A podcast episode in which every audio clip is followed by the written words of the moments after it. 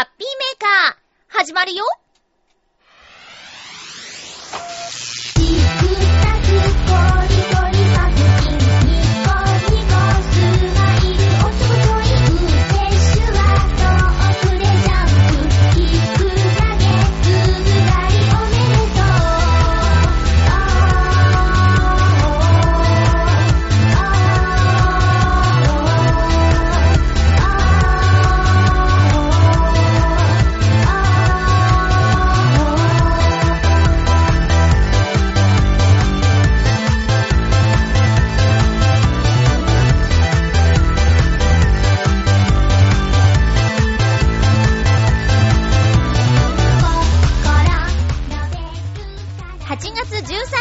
まゆっちょのハッピーメーカー。この番組は、ハッピーな時間を一緒に過ごしましょうというコンセプトのもと、ちょあへよ .com のサポートでお届けしております。全然夏休みっぽい、出かけるとか、海とかプールとか、全然行ってないのに、程よくこんがり焼けてまいりました。まゆちょこと、あませまゆです。皆さん暑いけど元気ですか？今日もハッピーメーカーは1時間、おしゃべりしたいと思います。よろしくお願いします。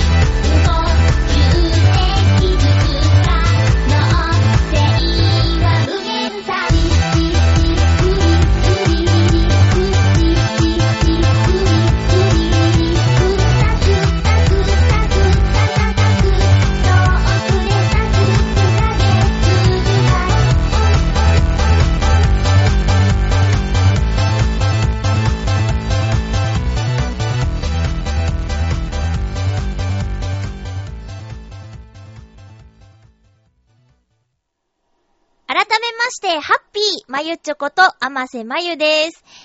暑すぎて、まゆちょはついに、テレビを見ることを諦めました。はい。私、あの、1LDK の部屋に一人暮らしをしていまして、えーと、10畳の寝室に、えー14畳のリビングっていうね、あの、リノベーション物件なんで、多分 2LDK を、その、変えましたみたいな物件に住んでるんですよ。だから、リビングがめちゃめちゃ広いんですね。で、冬もそうだったんですけど、暖房が効かないと。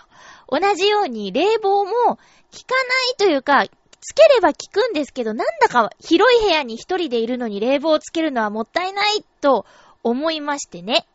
いや、さすがに30度ぐらいまではね、あの、我慢をするんだけど、それ超えて31後半ぐらいになってくると、やっぱりエアコンつけないとボヘーとしてきちゃうんでね、何にもできなくなっちゃうから、使いたいなと思うんですよ。で、えー夜勤をしているので昼間は寝なきゃいけないっていうのがあってね。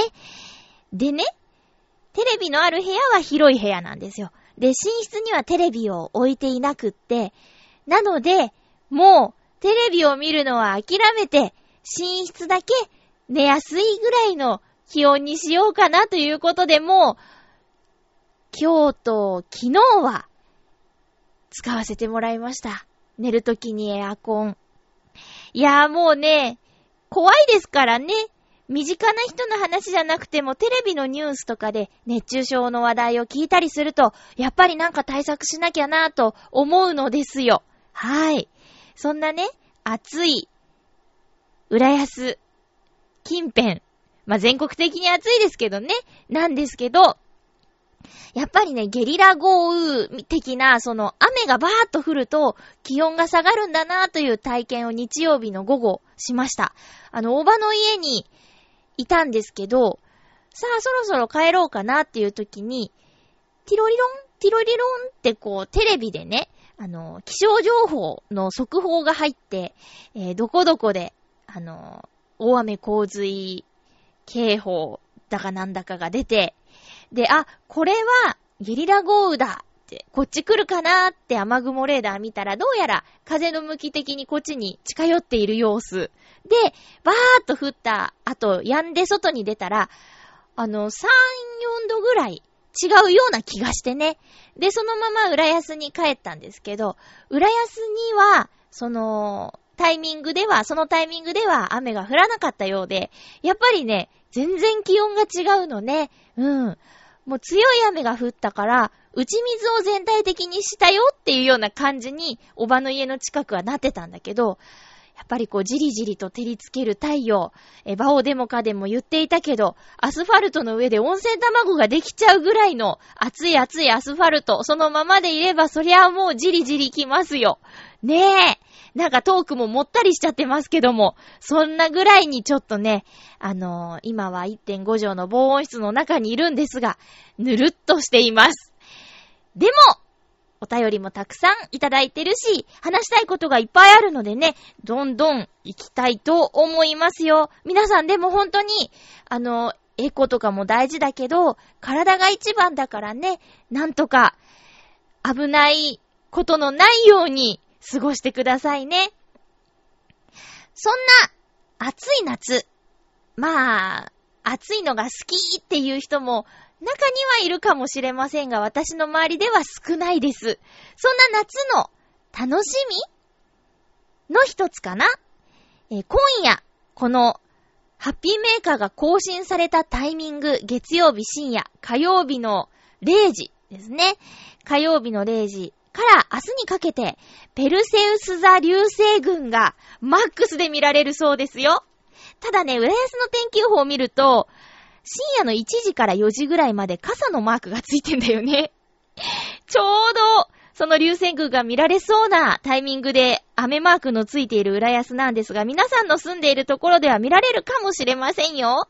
え、たくさんの流れ星を観察できることで知られるペルセウス座流星群が12日深夜から13日の未明に見頃のピークを迎えるということで、まさにこのハッピーメーカーをまず聞いてやろうと起きてくださっている方に、今、今外見てみたいな情報ですよね。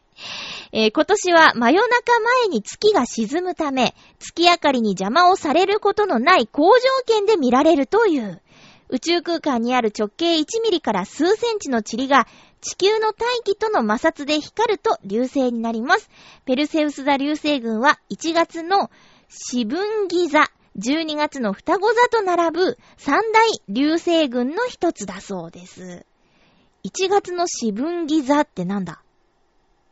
歌舞伎っぽいけど、違うよね。双子座は私の星座でもあるんですけど、12月なんだね。5月生まれなんですけどね。えその三大流星群の一つ、ペルセウス座流星群が今夜見頃を迎えます。今夜っていうのはこのハッピーメーカーが更新されたタイミングという今夜ですね。え国立天文台は最も多く流星を見ることができる時間を13日午前3時と想定し、まさにもうもうこの放送聞いた直後とかじゃないですか？えー、前後数時間での観察を進めています。北東を中心に空の広い範囲に星が流れるので、視界の開けた場所から観察しやすく、肉眼で見えるそうですよ。暗い場所なら1時間に50個以上の流星を見られそうだと言います。ピークを過ぎても今後1週間程度は普段より多くの流星を見ることができると思います。ということで、あの、ネットのニュースの記事をちょっと紹介させていただきました。そう、この放送を配信直後に聞いていなくても、前後1週間は流星がたくさん見られる状況が続くということで、えー、北東の空を見るようにしてくださいとのことでした。流れ星を見に行かないかいって気になるあの子を誘ってみてはどう？門限のある子だとね、厳しいかにゃでも夏のいい思い出が作れるかもしれないですね。夜はね、さすがに昼よりは、ちょっとは、お日様が寝ている分、涼しいと思うので、いい感じで風が吹いてたらなおさらいいよね。公園とかさ、屋上とかに横になって流れ星を見るとか、ロマンチックやな高校生の時、あの、理科のね、教室のお手伝いをしているとき、横になって子供たちと見た空は本当に綺麗でしたよ。その時も流星群が近づいてたのかなで、そのタイミングで寝っ転がったのかなただ夏の星座を見に行ったんだっけかなよく覚えてないけど、すごくそれは、日常ではなかなかね、公園に寝っ転がるなんて、しないことだから、すごく印象に残っている出来事ですよ。もしよかったらこの一週間、ペルセウス座流星群を見に行ってみてはいかがでしょうか。ネイチャーな話題をちょっと続けたいと思うんですが、先週私が、えー、ともさんが富士山に登った時に珍しい現象を見たそうです。名前は何だったっけかなーみたいなことを話したと思うんですけど、覚えてるでしょうか？えー、調べてみたところ、その富士山の山頂や、はたまた飛行機からも見ることができるそうなんですが、その現象の名前は、ブロッケン現象というそうですよ。これもまた、ブロッケン現象で調べてみて、えー、説明文見つけたのでちょっとご紹介したいと思います。あ、視覚的にはですね、あのー、虹が円形に見えるよっていう現象なんだけど、厳密に言えば、虹ではなくて虹のようなものなんですよね。えー、では紹介したいと思います。ブロッケン現象を自覚してご覧になったことがありますでしょうか？ないです。ともさんはあります。ドイツのブロッケン山頂でよく見られることからこの名称がついたそうです。太陽を背にして立った時、自分の影が前方の雲や霧に映り、その周囲に色のついた光の輪が見える現象です。ブロッケンの妖怪とも言われます。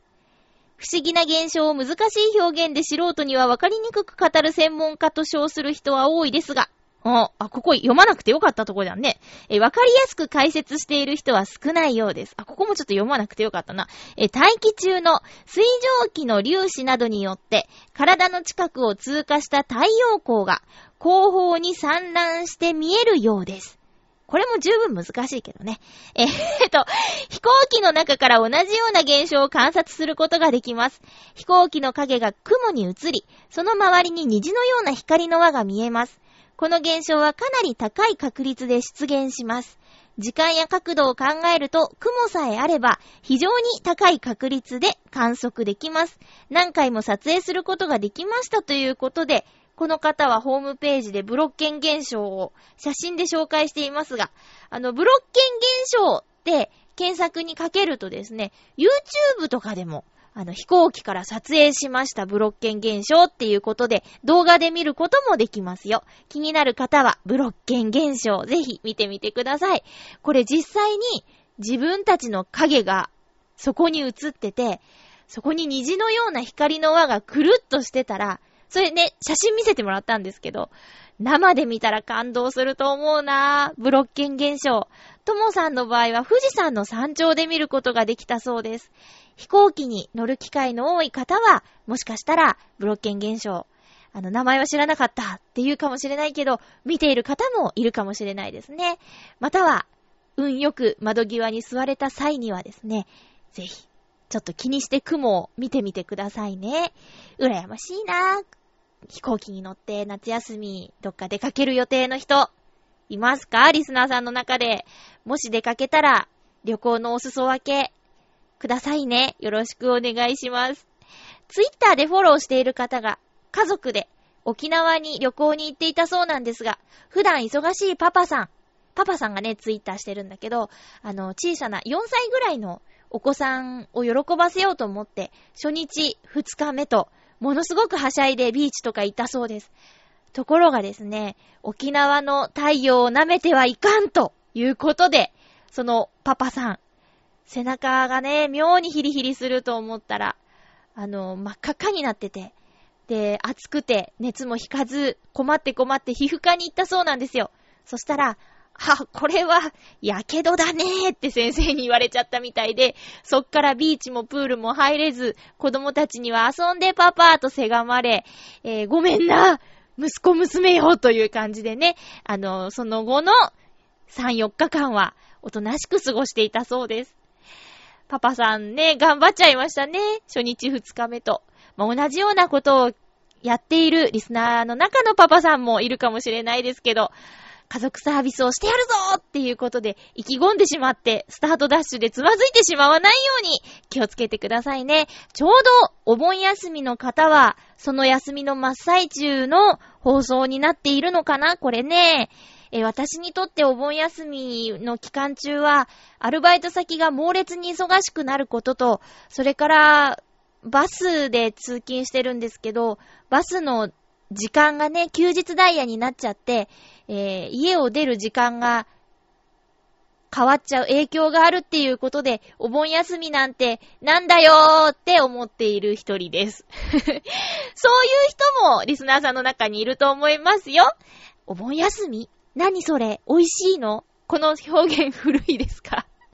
そういう風にね、思ってる人もいると思うんですけど、まゆちょも頑張ってるから、休みのない皆さんもぜひぜひ一緒に頑張りましょうね。それでは、うーん。お便りは後にしましょうかね。コーナー、行きましょう。ハッピートークハッピートークのコーナーです。今日のテーマは、食欲のない時に食べたいものということでいただいています。まあ、暑くて暑くて食欲がないっていう方もいると思います。私も正直ね、今日は疲れていました。だから何を食べたってね、えっと、やっぱり困った時は、あ、私から喋ってもあれですね。後に撮っとこう。えー、っと、お便りをご紹介したいと思います。ハッピーネーム、水なぎさん、ありがとうございます。まゆっちょハッピー、ハッピー、水なぎです。はい、どうも、なんかご無沙汰ですって書いてある。ご無沙汰です。え、今週のお題、食欲がない時でも食べられるものですか？え、夏の暑い時、夏バテなどで食べられない時は、冷たく冷やしたそうめんですね。できれば、ちょっといいお店のおつゆで食べれば、結構食べられてしまいます。具などは特に乗せずに麺だけで。おー。あとは、カレーも食欲がない時でも大丈夫な時が多いです。スープカレーではなく、ルーカレーの方が癖がなくていいかと。お店まで行かなくてもレトルトでも十分に美味しいですから。そうめんもカレーもダメな時には、コンビニなどで売ってるゼリー状の栄養補給食品。うん。私は疲れてバテバテの時にはよく、速攻元気のお世話になっています。知ってる？オレンジと白、白、シルバーのやつかな？え、冷やして少しずつ飲んでいくと、なんとなく元気になる気がします。笑い。それでは、ということで、水なぎさんありがとうございます。まずはそうめん。そうめんね。今年まだそうめん食べてないな。私ね、冷麦を食べています。えー、冷麦を茹でて、えっ、ー、とね、器にもう全部入れちゃって、その上に麺つゆドバーっとかけて、そこに納豆を乗せて、もうチュルチュルチュルーっと、かっこんじゃう感じ。あとは、野菜一日これ一本を飲む。気休めですけどね。えー、そうめんもいいですよね。えそうめん、冷麦、うどん、そば。どれが好きですか？あ、来週のテーマ考えてたんだけど、今のにしちゃう？そうめん。そうめん、冷麦、うどん、そば。冷やし中華。あ、ダメだ。いやいや、この、冷やし中華はなんかまた別な気がするなちょっとこれね、テーマは、その後に、今考えてたのは送って、ちょっとこれ4つ聞いてみたいな水なぎさんはそうめん派なのかな？ちょっといいお店のおつゆで食べれば全然違うって、そうなんですよね。あの、麺つゆなんてそんなちょこちょこ買うもんでもないしね。そうめん自体も、まあいいものはいいですけど、スーパーとかで売っているものは、そんなに高くないじゃないですか。だから、一つ贅沢をしようと思って、麺つゆにこだわってみたら、もう格段に美味しさが違うとか、あることなんじゃないかなって。でもついつい私、1.5リットルだっけ ?2 リットルだっけ？醤油みたいなのが入っ、醤油が入ってるような容器の麺つゆを買っちゃうんですけどね。いやでもね、プチ贅沢はいいと思いますよ、そのいいお店のおつゆ。やってみたいなぁ。あとはさ、ポン酢とかダメですか？私ね、麺つゆじゃなくてポン酢とかつけて食べたり、かけて食べたりとかしちゃうことありますよ。酸っぱくてね、チュルっといけちゃうんですよね。カレーそう、スープカレーじゃなくてっていうのわかるなぁまあでも、どうだろう。夏バテだからとか食欲がないからってカレーに手を伸ばしたことは今んとこないかなうん。あ、でもルーを多めにすれば、誰かの言ってたカレーは飲み物ってんじゃないけど、さらっといけちゃうかもしれないね。で、なんだかんだでスパイスは入ってると思うから、あ、水なぎさん私もカレー行ったことある。あのー、はもう疲れたぜっていう時、浦安のね、声優の2階にあるスーリアっていうインド料理のお店に行って、なんで食べた？なんかね、すごく健康志向のお店で、あの、体にいいですよって、ぐるっと浦安でね、紹介したことがあるお店なんですよ。で、そっからね、ちょこちょこ行ってたら、美人の、あのー、店員さんがね、あ、またいらしてくれたんですか？って声かけてくれたりして、それが嬉しかったりして行ってます。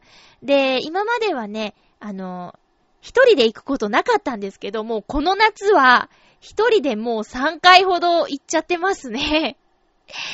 で、七、700いくらで食べられるんですよ。なんと、そのもちろんカレールーと、あとサラダと、あと釜焼きチキンと、あとフリードリンクですね。チャイ、コーヒー、アイスティー、ホットティー、ホットコーヒー、5種類。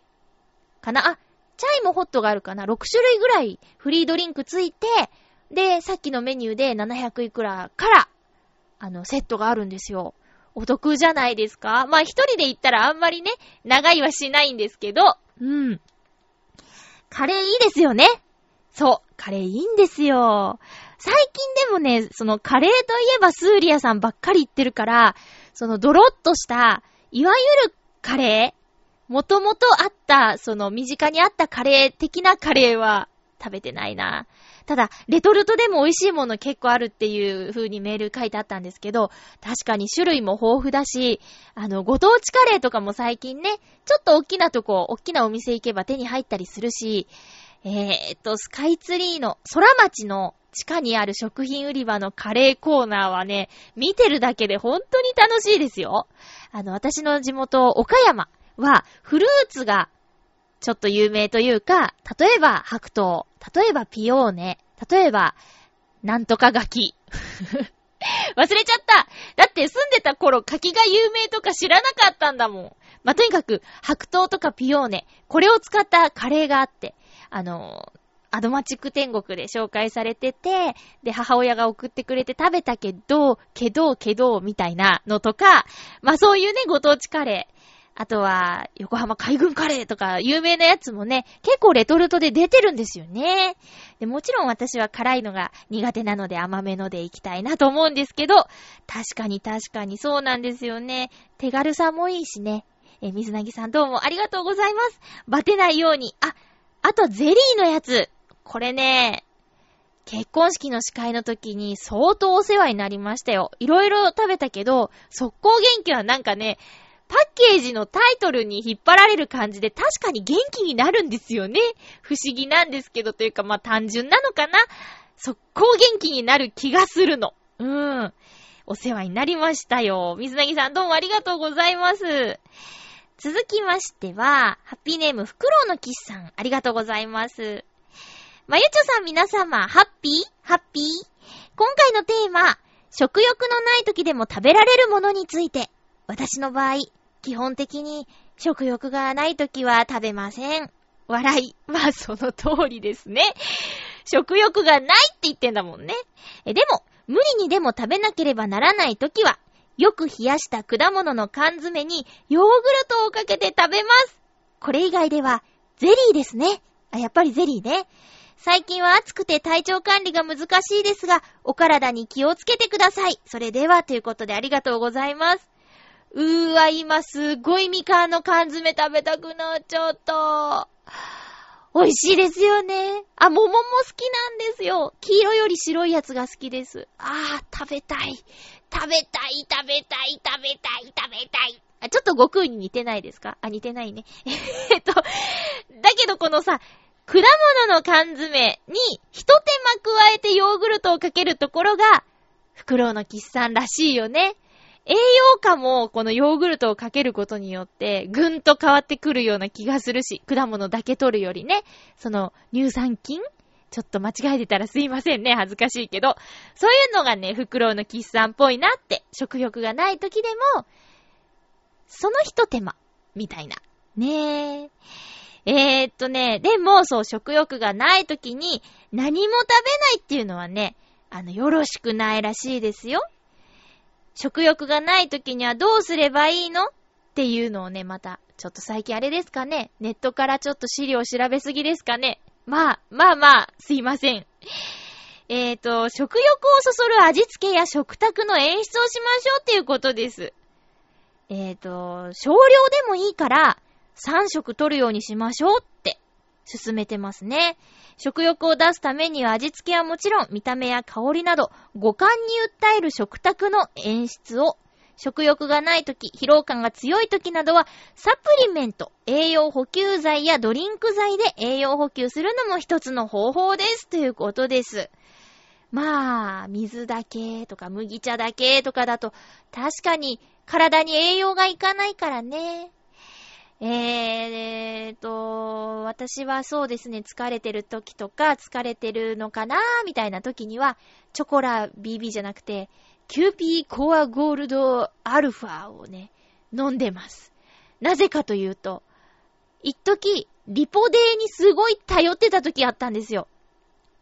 だけど、あれね、まあ安くて88円とかだけど、一本コンビニとかで140いくらとかしちゃうんでね、毎回それ買ってたら、ちょっと厳しいなーって、ドラッグストアに行った時、薬剤師さんかな？なんかお店の人に勧められたんですよ。これ一粒でリポデみたいな効果がありますよって。確かに、まあ、ちょっと汚い話ですけど、あのー、そういう栄養剤を飲んで、お手洗いに行くと、あのー、ね、おちっこの色がね、違うじゃない？びっくりするぐらい黄色くなるのよ。そういうなんかリポデーとか、飲んだ後のお手洗い行った時って、わーって思うんだけど、その同じような状況に錠剤一つでなるからね。あ、まあ、確かにそういう効果あるのかしら、みたいな。ビタミンかな？取ってんのかな？ね。だから、まあ、意識的に食事食べたくないなーっていう時は、さっきも出てきたけど、栄養補給のゼリーとか、意識して取るようにしてみたらどうでしょうか。あとは、えー、2、3週間前からちょいちょい話してる発火油なんですけど、発火油の使い方の一つ。コップに、コップ一杯に、一滴の発火油。もう私ね、これスポイトを買いまして、ちゃんと一滴やってるんだけど、一滴の発火油を垂らしたお水なり麦茶なりを飲みますと、スーッとします。ぐえーってした感じがスーッとします。体の中に、まあ、メントールなのかな？なんかスーッとした感じがするんですよ。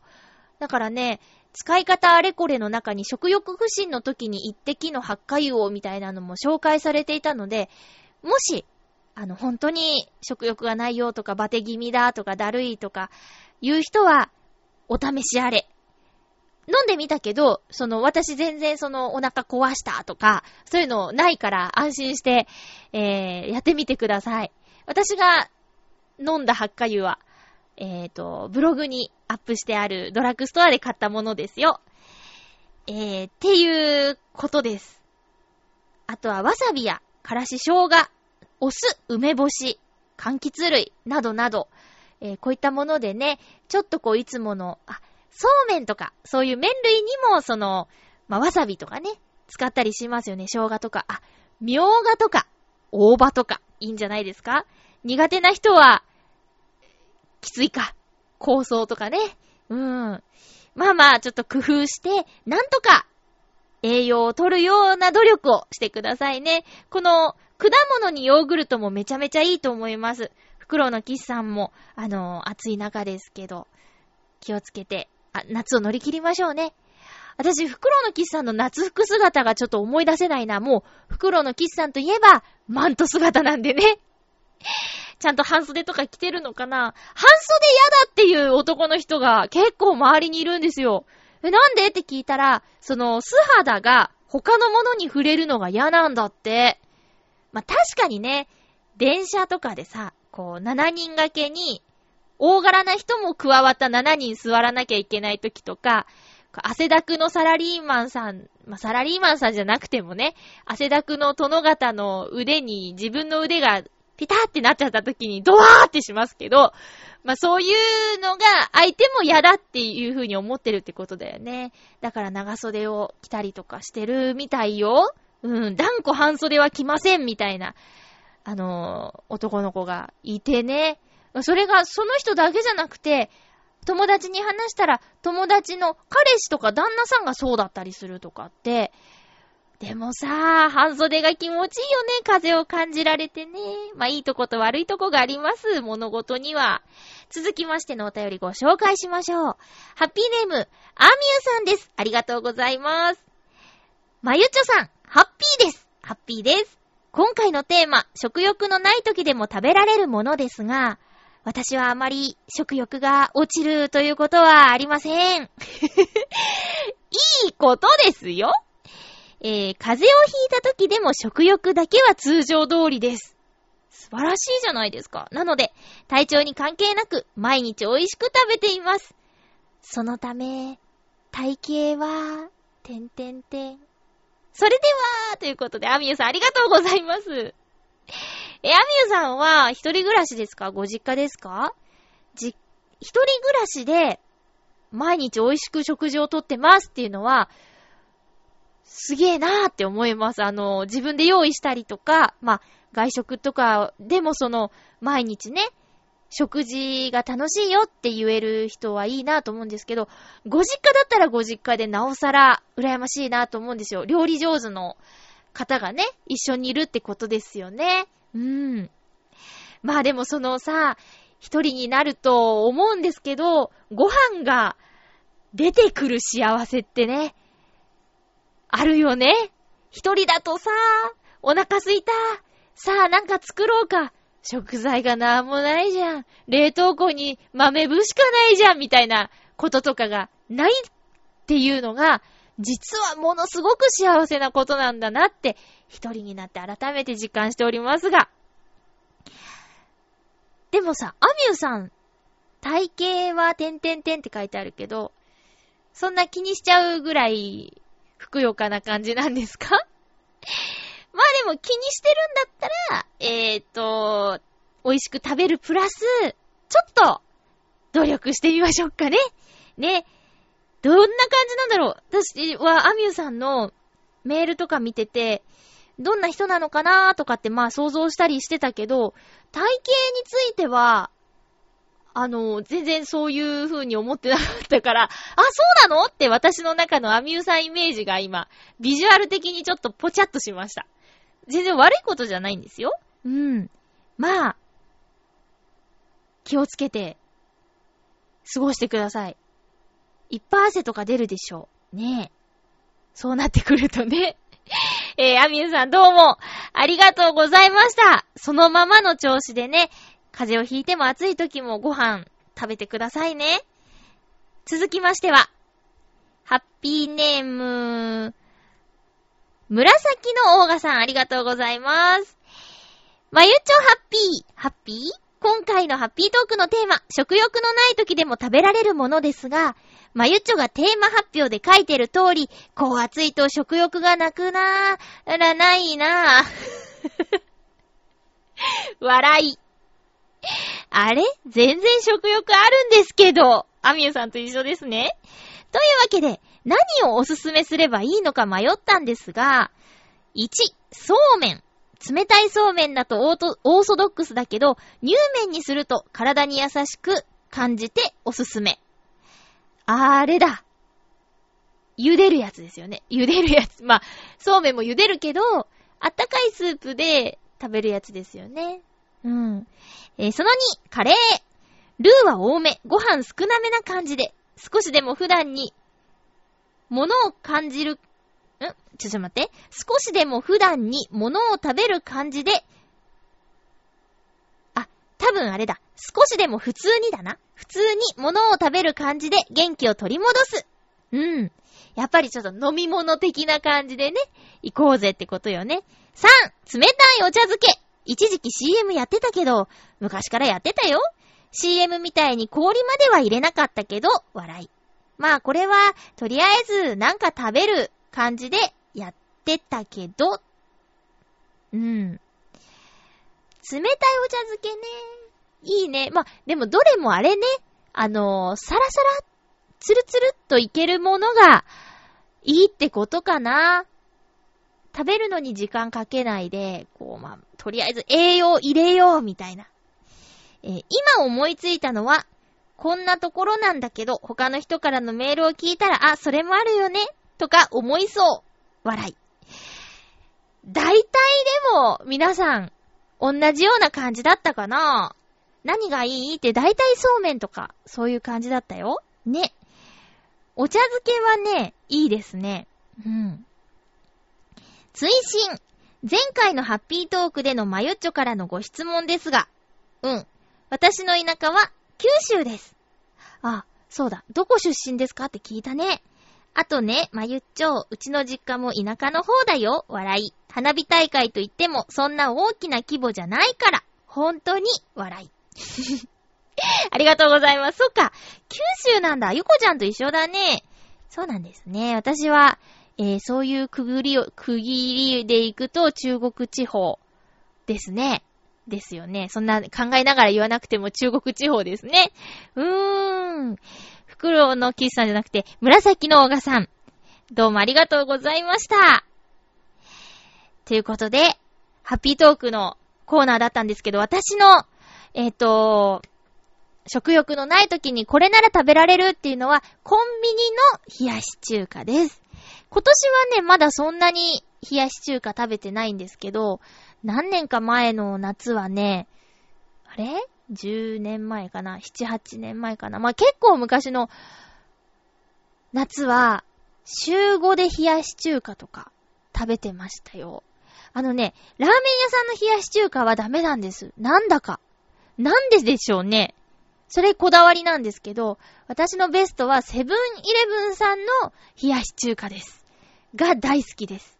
うん、ゆで卵の感じもそうだし、具が多いのもそうだし、あの、タレのちょっとした酸味もそうだし、まあ、全体的トータルで、あと麺の感じもね、トータルで、セブンイレブンさんの冷やし中華には、本当に救われました。あとはもうほんと意識的に野菜を食べなきゃと思っているんですが、なかなか野菜ね、この暑い時期なんですぐダメになっちゃったりするから怖くって買えなくて、結局野菜ジュースで済ませていたりしますよ。皆さんもね、夏バテしないように、あのー、食事取りづらいよっていう方は、何らかの方法でサプリやゼリーなんかを使ってね、あの栄養補給をするようにしてください。以上、ハッピートークのコーナーでした。それでは、お便りをご紹介したいと思います。えーっと、あ、そうですね、お便りご紹介します。ハッピーネーム、なにわの弱々しい乙女さんから普通おたいただきました。珍しいですよね。えー、挨拶はありません。なにわの弱々しい乙女さん、ハッピーハッピーって言ってくれたかな？えご当地キャラ総選挙で、千葉県船橋市の非公認キャラフナッシーが初代チャンピオンに輝いたとのこと。おめでとうございますという普通歌をいただきました。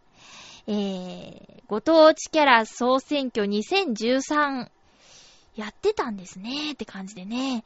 えーとね、この話題はね、避けてきたんですよ。あの、ふなっしーは、ね、浦安の近くの船橋市のキャラクターです。まあ、非公認ですけど。正直、ごめんなさい、私、ふなっしー苦手なんです。いや、なんかものすごい人気だから、そのね、うーん、言いにくかったんですけど、でも私は、ふなっしーが苦手です。ああ。何がってね、あの喋るの？みたいな。喋っちゃうんだっていうところで、えーってまず、まず第一印象。あとはなんだろうなちょっと怖い。動きが怖いんですよ。もうそれは、しょうがないよね。あの、好みありますから。好みがあります。で、私は、私の好みからは、外れるキャラクターなので、まあちょっと驚いていますよ。このご当地キャラ総選挙って、歴代受賞者というか、まあ、歴代優勝キャラクターの中にはくまモンとかバリーさんとかいるでしょで、ふなっしーか、みたいなのは、正直思ったんで、ちょっと驚いてます。ただね、ちょっとね、今回、あの、改めてこの収録にするにあたって、えー、ご当地キャラ総選挙のホームページを見ているんですが、今、Now 見てるんですが、2位が、愛知県の岡左衛門っていうね、これまたシュールなキャラクターが入ってますよ。まあ、まあ、ゆるキャラの定義っていうのがね、私の中では、可愛くないとまずって思ってるんで、くまモンとかバリーさんは納得なんだけど、ちょっとね、ふなっしーと岡左衛門が、果たして可愛いのか。まあ、それで言っちゃうと、7位に入ってる、北海道のメロンクマは、もうそもそもゆるいのかと、いうところが問題ですよね。ただね、私メロンクマはね、嫌いじゃないんです。設定とか。あと、一緒にいるおばあちゃんが、メロンクマの場合はおばあちゃんが好きかな。もうセットでね、ほのぼのとした感じはありますよ。ただまあ子供泣きますよね。いろいろテレビでは見たことあるんですけど。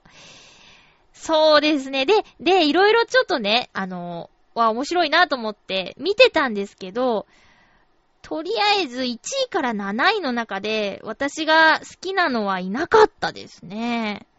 で、まあご当地キャラということで、ちょっと予選で、あの、岡山のキャラクターも見てみたんですよ。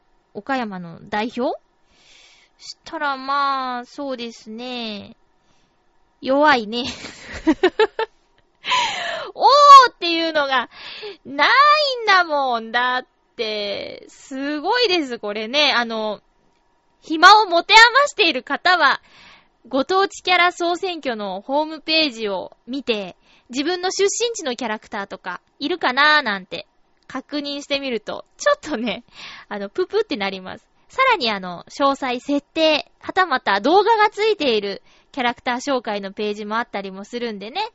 いや、なかなか難しいですよね、ゆるキャラ。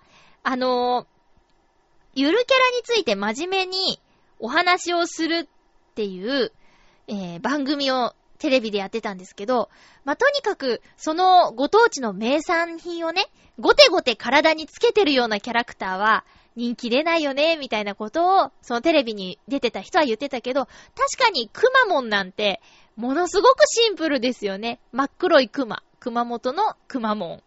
シンプルですね。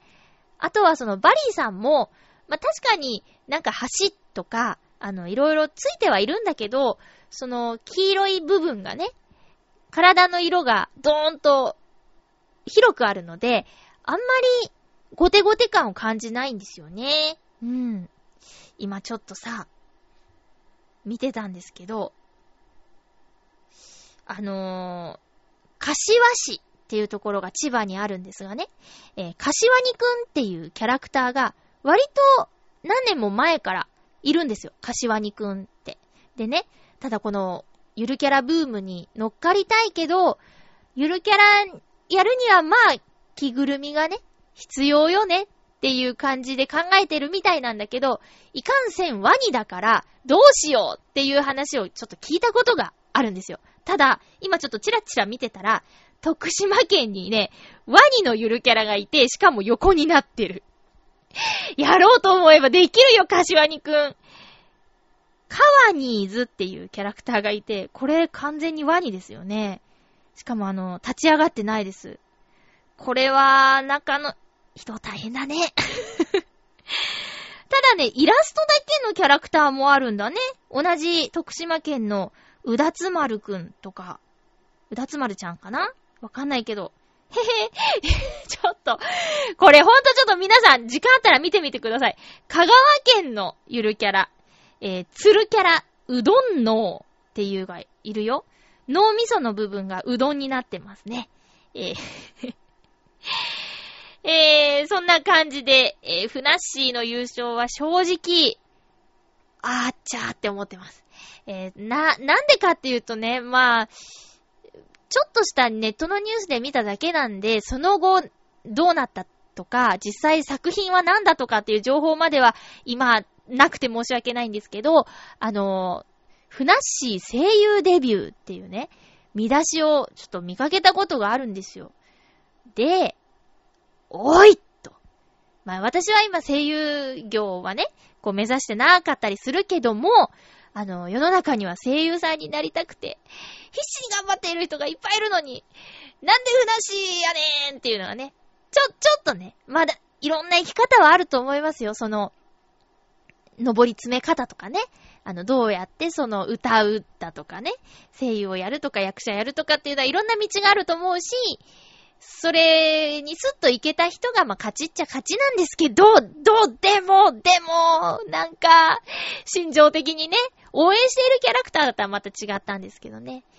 ただ、あの、非公認でね、やっているということで、まあまあ、そんな小さい子は聞いてないと思うこのハッピーメーカーなんで言っちゃうと、中の人の努力とか、その、労力とかね、いろんなことを考えたら中の人はすごいと思います。その発想とか、一人でね、やってきて、まあ、もしかしたら助けてくれる友達がいるんだろうけど、一人でやって、優勝して、人気出てっていうのは、すごいことだなっていうのは思います。ただ、好きか嫌いかって言われたら、嫌いなんよ。なんか、なんかすごい人気だから、ね。え、自分の気持ちはなかなか言いづらいですけど、まあ、この番組はまゆっちょのハッピーメーカーなんで、えー、私はこう思うというのをちょっと言わせていただきましたけど、何話の弱々しい乙女さんは、ふなっしーどう思いますか？好きですか？まあ、どうでもええねんとかって言われちゃうかな。えー、ということで、何話の弱々しい乙女さんからのお便りをご紹介しました。ゆるか、ゆるキャラ選手権ね。浦安市のあっさりくんは、浦安市のというか、文化会館じゃなくて、郷土博物館のキャラクター、アサリのあっさりくんっていうのがいるんですけどね。えー、まあ、なんかの形で出てきたら面白いかな。まあ、あれ、頭がもっと大きくなったら可愛く見える気がするんですけどね。えー、ということでした。お便りのご紹介でーす。ハッピーネーム、水なぎさん、ありがとうございます。まゆちょハッピー、ハッピー？ふつおたです。はい。この週末、毎年恒例のコミックマーケットに行ってきました。今年の夏コミは、8月10日から12日の3日間ですが、私は12日は仕事なので、10日と11日の2日間のみ一般で参加してきました。いやー、今年の夏コミは例年になくハードでした。本気で命の危険を感じてしまいました。命の危機を感じてしまいました。なんせ、気温が気象庁の予報で最高気温が38度超えでしたけど、実際にはアスファルトの照り返しのおかげで40度は軽く超えていたと思います。そんな中、早朝から入場待ちを、入場待ちを4時間ほどして、入場してからも炎天下の、炎天下の元を延々歩き回るという、もう熱中症の一歩手前でしたね。見回せば、熱中症で救護される人は何度も見かけました。それでも飲み物を2リットルほど持参して参戦したおかげか、かっこ一部はペットボトルを凍らせて持っていきました。偉いね。バテバテにはなったものの、熱中症にはかからず、どうにか乗り切ることができました。それでも昼頃にはすべて飲み切って、会場内の自販機で追加購入したのですけどね。うーん、いや、出ていくも汗でね。やっぱり私は暑い夏よりも寒い冬の方がずーっと好きです。うん。今年の私の夏休みは、8月の12と13は仕事をして、14から18まで撮る予定でいます。えー、羨ましすぎる !14、15、16、17、17、あ、えー、5日間？すでに15から18日は予定がびっしりと入ってしまっていて、14日に予定を入れてしまうとずっと出ずっぱりになってしまうので、どうしようかと思案中です。ゆっくりしてください、そこはね。え、まゆっちょは夏休みとしてまとまった休みは取れるのでしょうか？取れた場合、何か予定はありますか？ではでは。え？えーっとね、うん。まあ、夏、自分的には夏休みのつもりで、有給をね、2日間、高級と合わせて入れていたんですよ。なのでまあ、4日間。まあでも夜勤なんで賞味3日間かな。撮ってたんですけど、撮ってたんですけどね、収録入っちゃってね。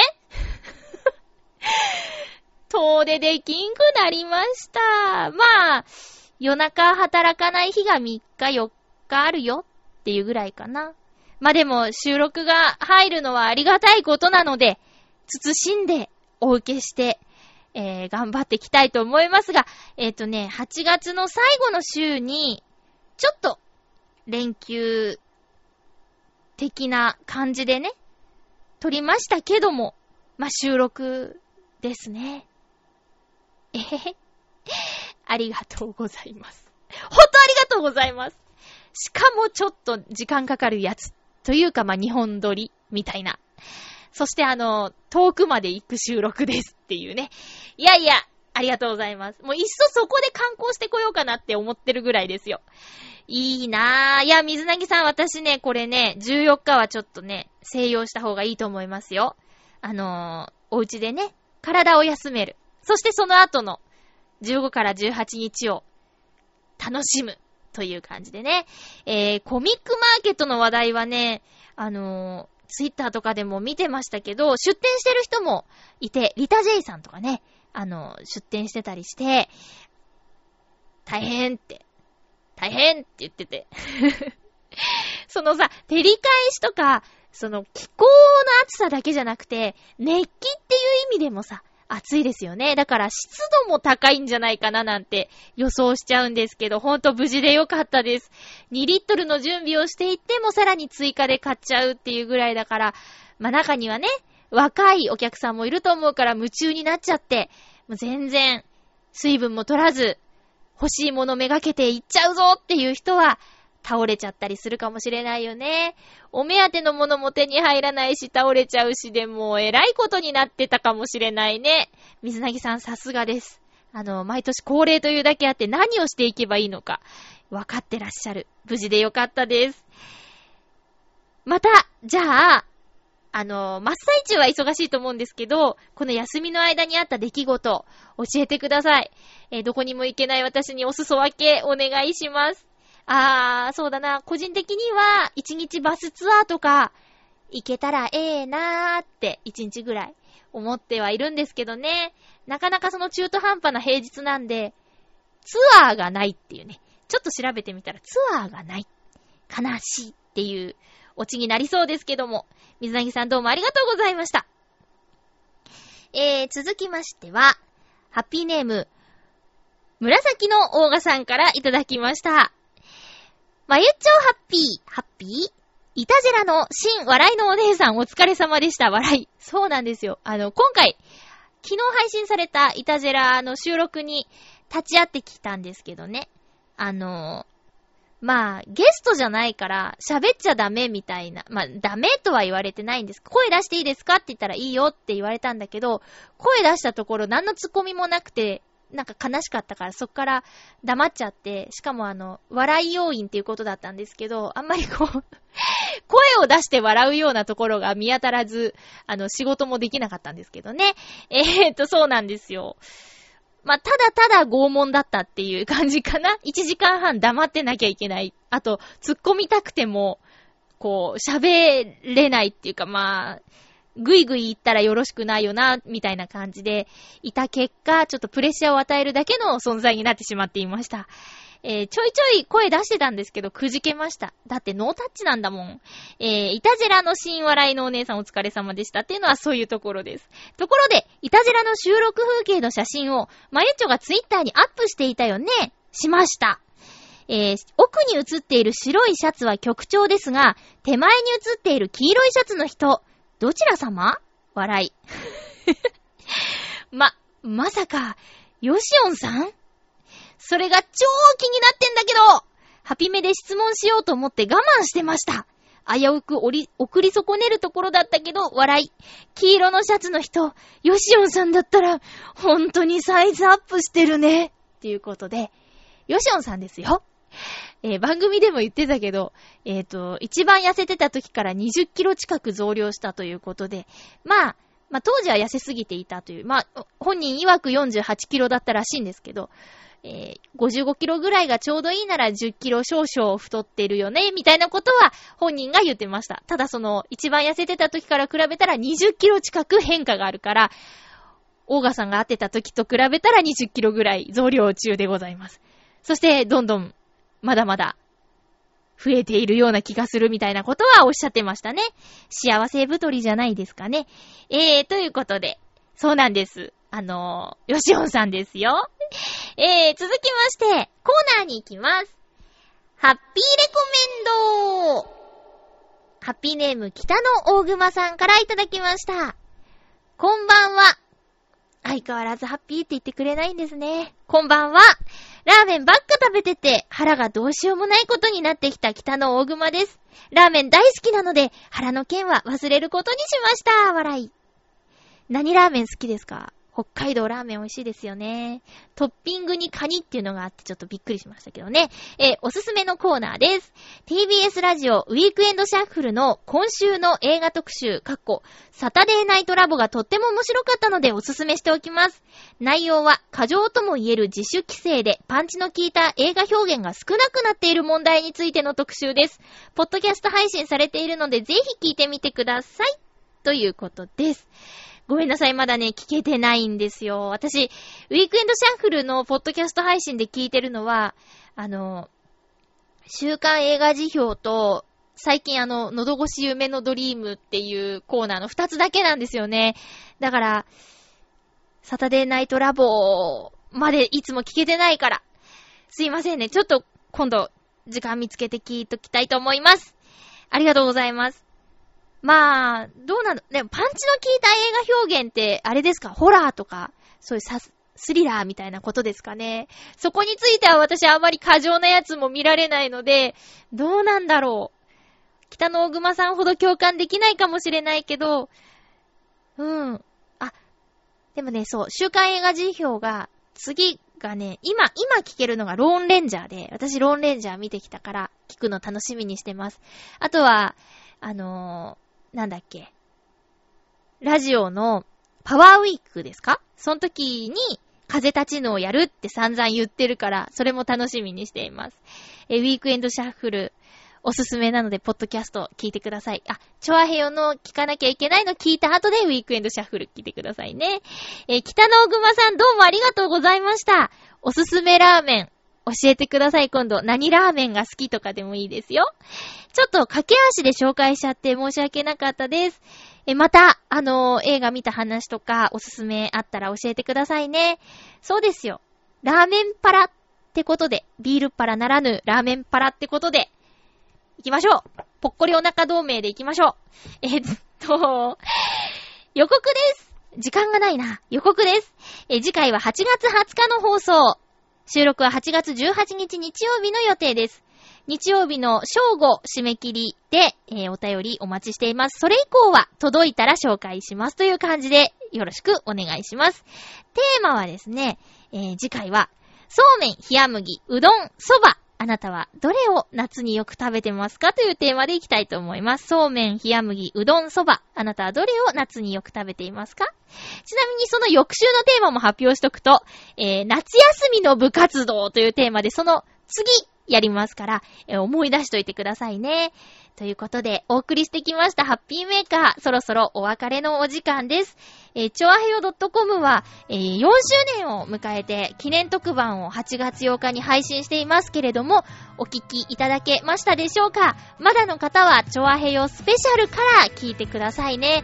えー、パーソナリティ全員集合で、えー、一気にみんなの声が聞ける大変お得感のある番組になっていますので、よろしくお願いします。お相手は、まゆっちょこと、あませまゆでした。本当に本当に体に気をつけて、厳しい夏を過ごしてくださいね。